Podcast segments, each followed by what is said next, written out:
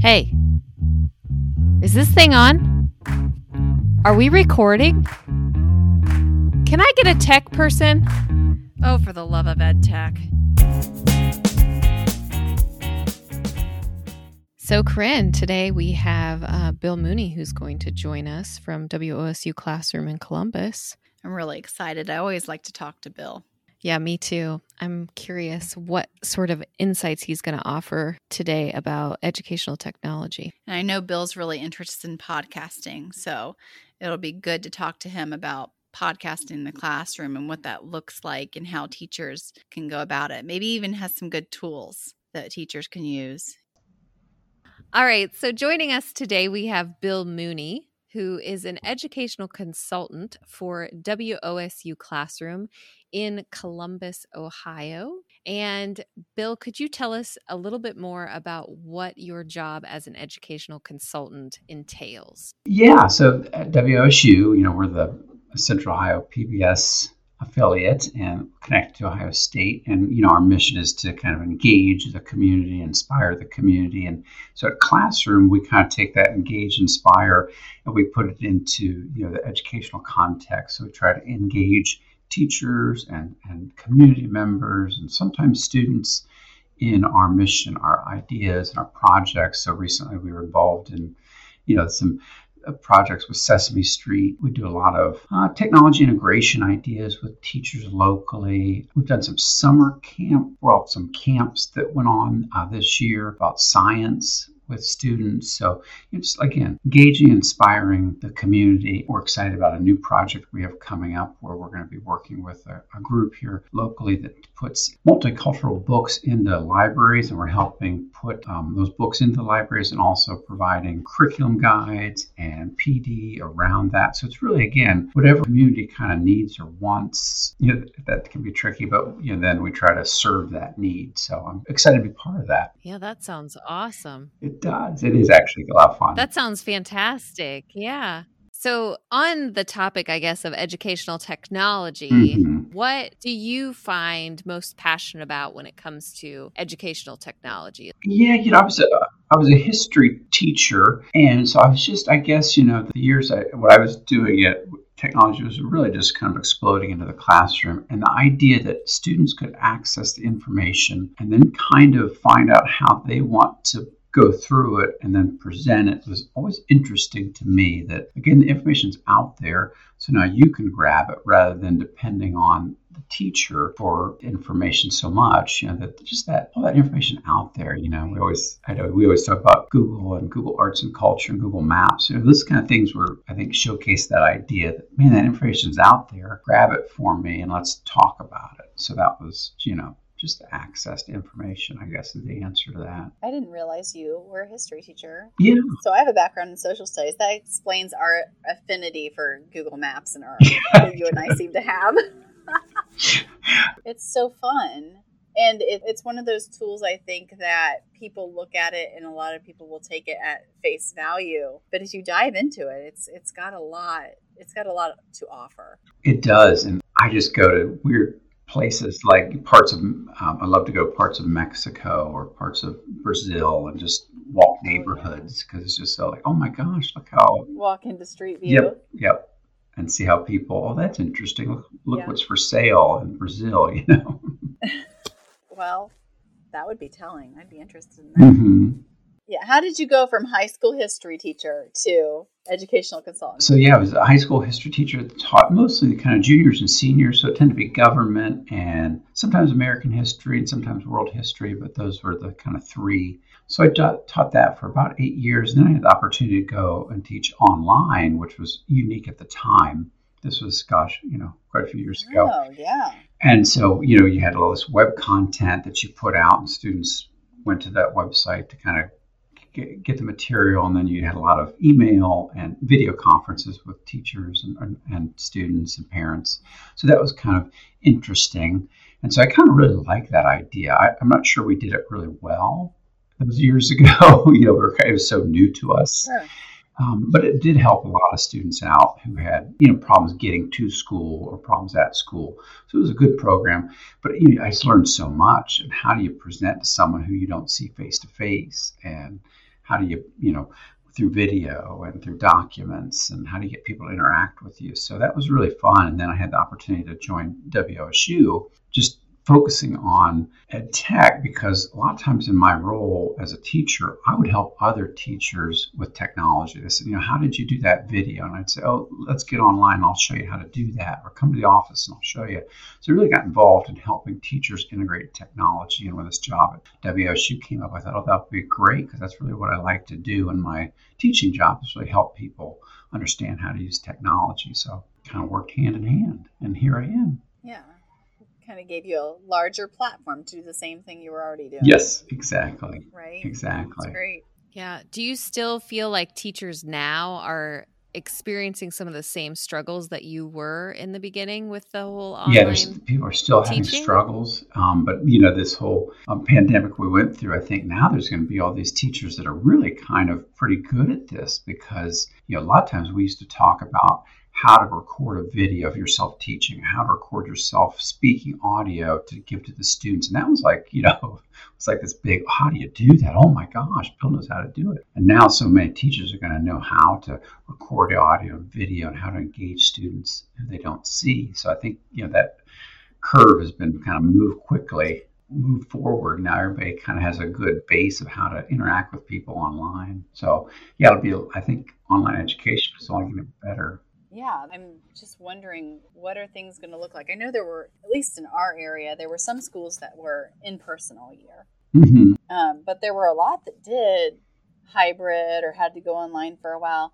And I'm wondering what it's going to look like. Are, are we just going to go back completely to the way things were before, or there are going to be some aspects of that online or hybrid learning that they're going to try to preserve that you know did benefit some of those kids so I think that'll be that'll be interesting. Yeah, don't you think it's interesting to think about college? We were talking with somebody about college and how college will change because you know some of these college courses suddenly went digital, and how many will they'll say, well, let's not go back to that you know 500 kids in a lecture hall right i would think that's gone maybe, yeah. maybe i'm totally wrong but i would think that idea is gone that you know still having classes 20 30 maybe 40 but once it gets bigger than that, they'll probably just go to why would we get together? Let's just record this and then you interact with it as you need. And then there can yeah. be places where you can come and get help, but we're not going to meet again at 500 people. So I think sure. all this will change. So much more accessible. Mm-hmm. And it's meeting the needs of more people because, I mean, there are people that really benefit from being in person, but there's lots of others that don't, right? yeah, I, I, I do really like yeah, you know. interaction with people face to face, but but yeah, there's definitely a place for be able to listen to a lecture or content. So yeah, there's a mix that has to be out there. I would agree because I think too sometimes, especially like when it pertains to university and that age of person, you know, there's something like with the accountability of having to be at class at a certain time as opposed to just like oh i can work on this whenever i want. Because uh, you know even even as an adult like there are times that you're like putting it off putting it off because right. you're like eh well i could just listen to it tomorrow or i could just listen you know right so there's, there's got to be a mix but I, before i think we were so heavy on face to face but i think we're probably be able to mix a little more you know recordings and mm-hmm. digital not so much face to face yeah do you think that this time has kind of exposed or uncovered, I guess, maybe I should say, the importance of understanding that all people work and learn differently? I feel like the focus was on learning styles and not learning environment. Mm-hmm. You know, are we an auditory learner? Are we a, you know, kinesthetic learner? Spatial, yeah, but not, you know, do I have crippling social anxiety and talking in front of the class is something I can't do, or I have sensory issues and the noise and the movements of my classmates is so distracting that I can't work. Those weren't the things that were being focused on before. And now I think we're seeing maybe there's some kids that have bloomed in this environment that before were struggling, and vice versa. You're also seeing kids that really struggle being at home. Um, And are we going to are we going to continue to try to meet the needs of both? Mm-hmm. Or and just yeah, and just realize now we really see there's different ways to deliver it. And yeah, we're definitely not going back. And I think our role as educational technology consultants is going to be very different because people are going to be pretty good with technology, don't you guys think? And and so the role is going to be yeah. There's still going to be need for curriculum specialists and things like that. Mm-hmm. But I mm-hmm. think technology is going to be a little less, you know, out there because some people are going to be so comfortable. I think everyone's feeling pretty comfortable with their classrooms now. At least I hope so. Well, and I think the expectation of delivery is going to be different too. You know, because now it, it's kind of like just like with kids not needing to go to school for the learning, teachers are you know, mm-hmm. potentially going to be expecting the same thing yeah. of like not needing to go someplace for something because they have access online. Absolutely. The flexibility is so nice for so many people. Yeah. I do know though some school districts, yeah. even when the teachers were 100% remote, they were still the teachers were still going into their classrooms to teach mm-hmm. every day. I know some of them really liked that because they needed to be in that space, to be in that that mindset. But um, I, I just it's going to be so interesting as time goes on. Stories and studies and data kind of trickles out, and we see how this year really went and how this year impacts long term learning and teaching, or if it does. I think it will. I think there's there's going to be some kind of impact. Yeah, one of the things I for sure, and I think one of the things is interesting is I think you know a lot of people will talk about teaching and they'll think, oh, I don't want to be a teacher, but I think when you think about all the ways that you can deliver content, I think a lot more people will be interested in being a teacher because it, the commitment might be there might be opportunities to be well i'm an online instructor part-time for you know this school even though i also have this job doing this i think it might open up um, the teaching field to people that could maybe the time frame is bad mm-hmm. so now they'll be able to maybe record things or you know i just see possibilities for yeah. Um, that's one of the things I liked about online teaching is we had, we spent a lot of time with our colleagues working on content, and we didn't spend a lot of time with classroom management, you know, because kids were at home. So we had we had a good time yeah. building curriculum with each other, and so that was kind of fun. That's a fun part of teaching, mm-hmm. and not the piece of you know having to call someone's house about you know where are they, and so yeah. I have high hopes. I mean, I try not to get too hopeful, but I do have high hopes that it will invoke some change in education. But I do think it's a an area sometimes that has s- struggle changing. It's easy to fall back into what we know. Oh yeah, and I, it, it will. I think it'll change. And so, Bill, what ed tech topics are teachers in your area interested in right now? You know, there, a couple different things. You know, there's been some interest in when it when we first kind of hit 2020, there was a lot of interest in you know, how do I record myself screencasting because that was an immediate yes. need um, to put out some content, my lessons to, to, students. And so there was a lot of talk about cameras and screencasting, but also we're noticing a lot of teachers are interested in podcasting. And we're seeing that in terms of, you know, PBS does a podcast contest for students between I think it's fifth and twelfth grade and, and January. They always run this competition. It's a great little competition, and runs January to March. Um, and we saw a lot of teachers really kind of reach out to us through emails wanting to know information about that. Is there other schools in the area doing this so they could reach out to them and kind of talk back and forth? What are they doing? So we saw a lot of chatter about that in terms of podcast competitions, and also teachers interested in just digital or audio story storytelling. So having students kind of you know use their phone to kind of turn in a project. So really audio. We're seeing a lot of interest in creation of audio, and I think part of that also has to do with a lot of us because of our time. A lot of us are listening to podcasts more you know, whether it's walking the dog, you know, or because we couldn't do anything for quite a while. I think a lot of people listen to podcasts. Is that true for you guys? Did you guys listen to podcasts more? Yes, I know. I mean, I know I did. Yeah. I feel like podcasting is kind of having a moment. Mm-hmm. Things go in cycles. I, am not saying yeah. they're not here to stay because right. I actually do think they're here to stay because they are accessible. Mm-hmm. You can, like you said, you can listen to them while you're doing something else, which isn't necessarily true of like a video and things like that. But I mean, I remember how long's it been? Like 10, 11, 12 years ago, podcasting was kind of big when when the iPod came out, right? The iPod was out everybody had their iPod. Mhm. Um, podcasting was was kind of a thing, and then it kind of it went away. I don't know what happened. I it was the iPad came out, and I noticed it slowed down, and and we stopped getting requests, and the interest wasn't there like it had been. Yeah. but I think the times are changing. Yeah, I felt like sure. uh, years ago, the idea of recording was so hard for people and how to do it. And now there's all this technology that, Sure. like we're using here, um, that can immediately almost create that podcast for you. So the technology came to meet us, and now anybody can do it. And I tell you, I, I just learned so much from podcasts. I think that's true for students too. Is like a student is learning about the Civil War or something. A teacher can quickly find a podcast for them, maybe with this specific topic, and send it all to the students a link, and they can Mhm. listen to it. And it'll probably be a little more engaging because it's done professionally. It might have some interviews with professionals. So we're seeing a lot of that. Not only do teachers want to, well, I want to create a podcast, a lot of them just really want to use podcasting. Like, let me give you a link to this show. Let's listen to this episode or these two episodes.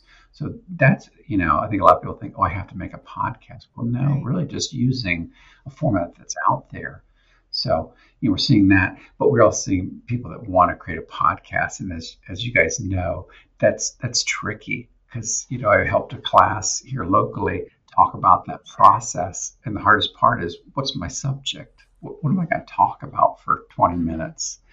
And so, you know, we do a lot of classes about that. How do how do you flush out a topic for podcasting Yeah. with students or yourself as a teacher or really anybody? How does that happen? So that's been interesting to do. So, you know, we've been talking about everything from that storytelling to what kind of technology and microphones do you need? And so that's it's just been a big topic for us. We have a new building com- that's being built, and it's actually got a podcast studio meant for community members to be able to come in and record. So it's not just like we have our own professional. Uh, the station has its own audio studio for recording all kinds of things, but there'll be a special studio for people to actually reserve to come in out in the community and then ha- have the opportunity to work with you know, some nice microphones and pieces like I see you guys have there, and also maybe do some editing if Yeah. they want to. So that's you know we're seeing that as hopefully something that people want to do with us. Oh, cool.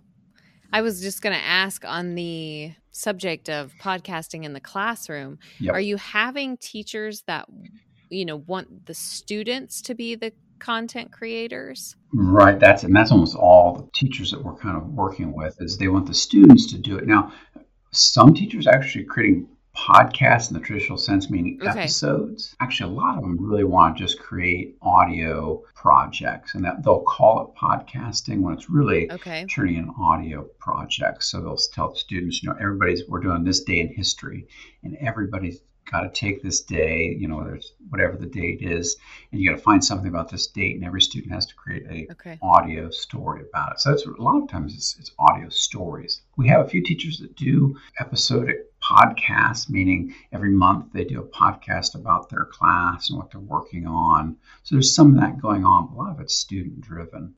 Which is really fascinating in a sense too because it's almost like reviving oral history. You're speaking to Bill's social studies love and heart. Yeah, yes, yep, for sure.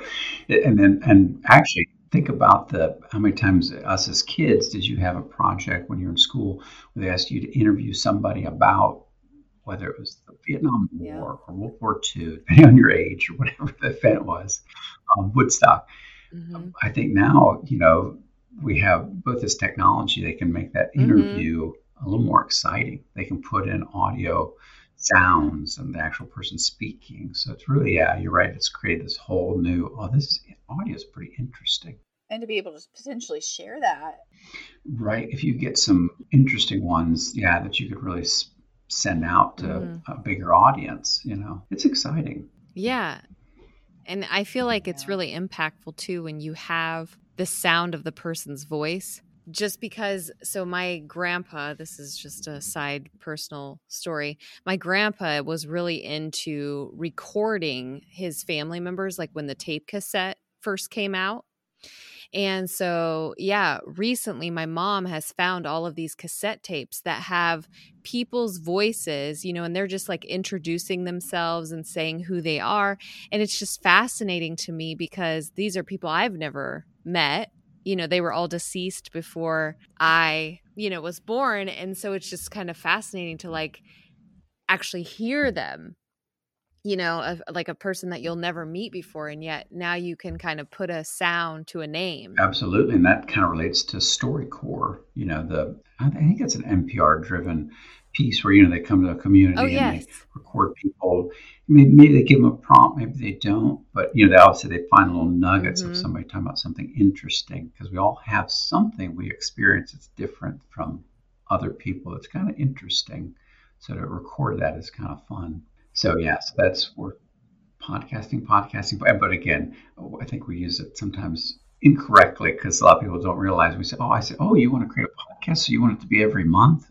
Oh no, you want it to be on iTunes? No, no, no, no. I said, well, then that's, that's a little different. They just want to do a project, right? You want to do a project, and I think we got to kind of help them teachers understand audio storytelling is something you don't have to create this. I mean, podcasts are hard and you know coming up with content is hard but doing a, a audio storytelling is that's fun you know so we got to yeah. separate those mm-hmm. two a little bit on the note of audio recording or you know whether we want to call it podcasting or if they want to do an audio project what kind of tools do you push teachers toward to or like you know what would your recommendations be to a teacher that says you know hey i'd really like to do this project what would you say is user friendly? You know, I really like SoundCloud. It's a website and it's free for educators. I think it's really for anybody can create a kind of a basic free account, but really it really aims at education and you can sign up with your Google account. And SoundCloud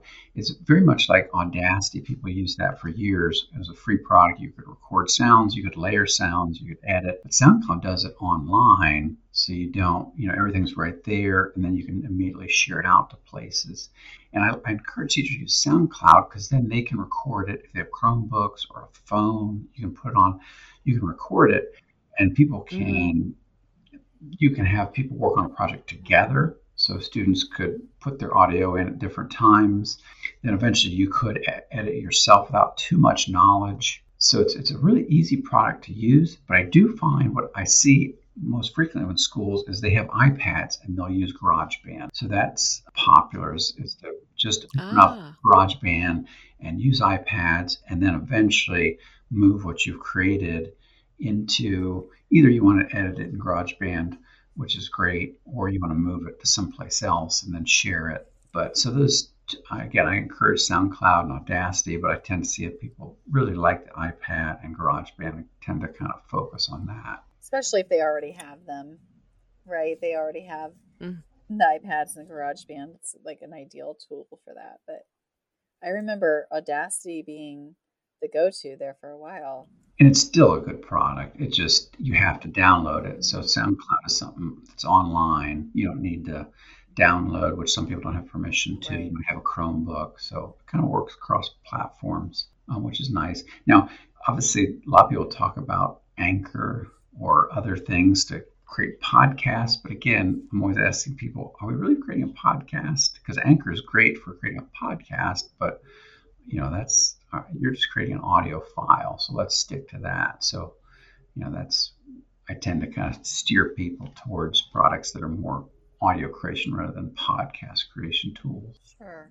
All right. So, on the topic of tools, Bill, do you have any recommendations for teachers who are looking for podcasts where the content is already created that they would just like to share with their students to inspire them or, you know, just share information with their students from a podcast that's already created? Yeah. So, because a lot of teachers think, oh my gosh, I, you know, I have to create this podcast. No, you know, let's use what's already out there because there's millions of podcasts and there's some really quality ones out there. No, there's obviously some ones that aren't so quality too, but um, so I always encourage teachers go find podcasts that are already created to help you teach your content, whether that's science or math, social studies. You know, there's good content out there. Um, and so I encourage teachers to go to Google Podcasts, which is podcast.google.com. You don't have to have a mobile device. You can access it from any device and you can listen to any podcast you want. So, um, so Google Podcasts is out there. And then once you find the podcast you're looking for, and if you don't, there's a search button. You could search for, you know, Civil War, whatever you're looking for. Once you find that, there's a share button, and you could actually share that link right to your Google Classroom, to your Schoology, to your email. So there's links out to specific episodes. So again, the person doesn't have to have a mobile phone. You know, they can have any device that connects. So Google Podcast is great. Um, you know, Spotify is also nice but you kind of have to sign up for that. But Google Podcast is, is a great source to find podcasts and then share those podcasts to students. That's perfect. Like you said, so not everyone has the same device. So if you do anything device specific, you run into problems. But that's wonderful. Thank you, Bill, for joining us. Thank you for joining us. We hope you enjoyed our discussion today. If you like our podcast, Please don't forget to subscribe to get notified when new episodes are released. For more information about our podcast and to access links and resources referenced in this episode, check us out at fortheloveofedtech.org.